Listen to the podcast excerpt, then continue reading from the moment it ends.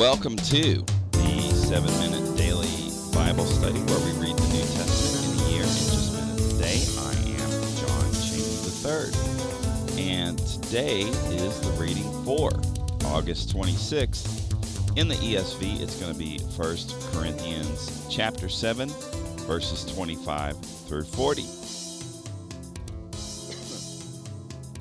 Now, concerning the betrothed, I have no command from the Lord, but I give my judgment as one who, by the Lord's mercy, is trustworthy. I think that in view of the present distress, it is good for a person to remain as he is. Are you bound to a wife? Do not seek to be free. Are you free from a wife? Do not seek a wife. But if you do marry, you have not sinned. And if a betrothed woman marries, she has not sinned. Yet those who marry will have worldly troubles, and I would spare you that. This is what I mean, brothers. The appointed time has grown very short. From now on, let those who have wives live as though they had none, and those who mourn as though they were not mourning and those who rejoice as though they were not rejoicing, and those who buy as though they had no goods, and those who deal with the world as though they had no dealings with it. For the present form of this world is passing away. I want you to be free from anxieties. The unmarried man is anxious about the things of the Lord how to please the Lord.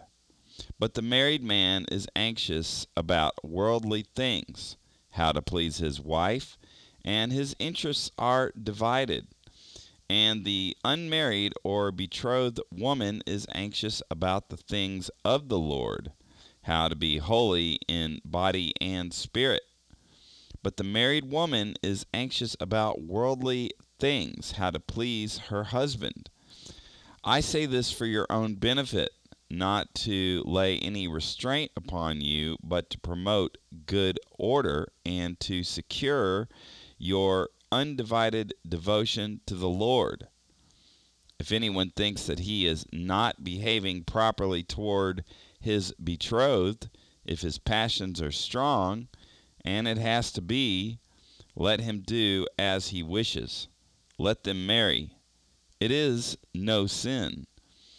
But whoever is firmly established in his heart, being under no necessity, but having his desire under control, and has determined this in his heart to keep her as his betrothed, he will do well.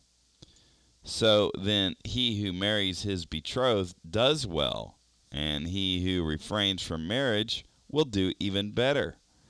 A wife is bound to her husband as long as he lives, but if her husband dies, she is free to be married to whom she wishes, only in the Lord.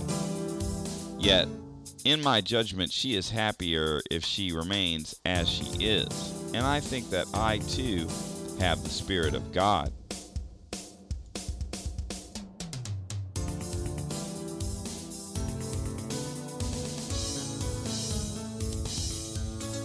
That's our reading, and uh, you know, it's uh, kind of hard for me to read this part of the Bible to people because I feel like it basically falls on deaf ears. Uh, I don't.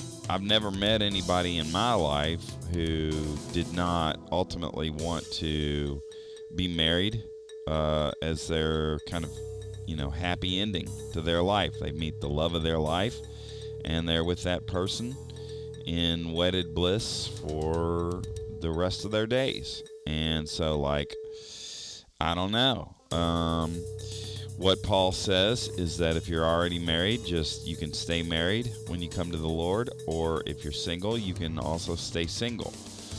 Um, you know, it's it's people that I think when you run into trouble and you're talking about when Jesus spoke about it in Matthew, when people marry and divorce and marry and divorce and marry and divorce. It's like the the marriage there is essentially worthless because uh, those two parties uh, just decide to split uh, when the going got, got rough. And like the going can get rough early in a marriage or late in a marriage, and they just walk away. So it's like if you were going to just be in a long term commitment, why would you marry?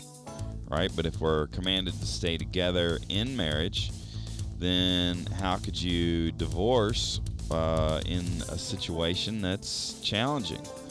Right? So, like, I mean, I can't judge any individual person, but it seems like uh, most people who marry and divorce and marry and divorce repeatedly uh, just don't really have their they don't have in my opinion what the lord wants them to do at the foremost uh, you know thoughts in their in their mind.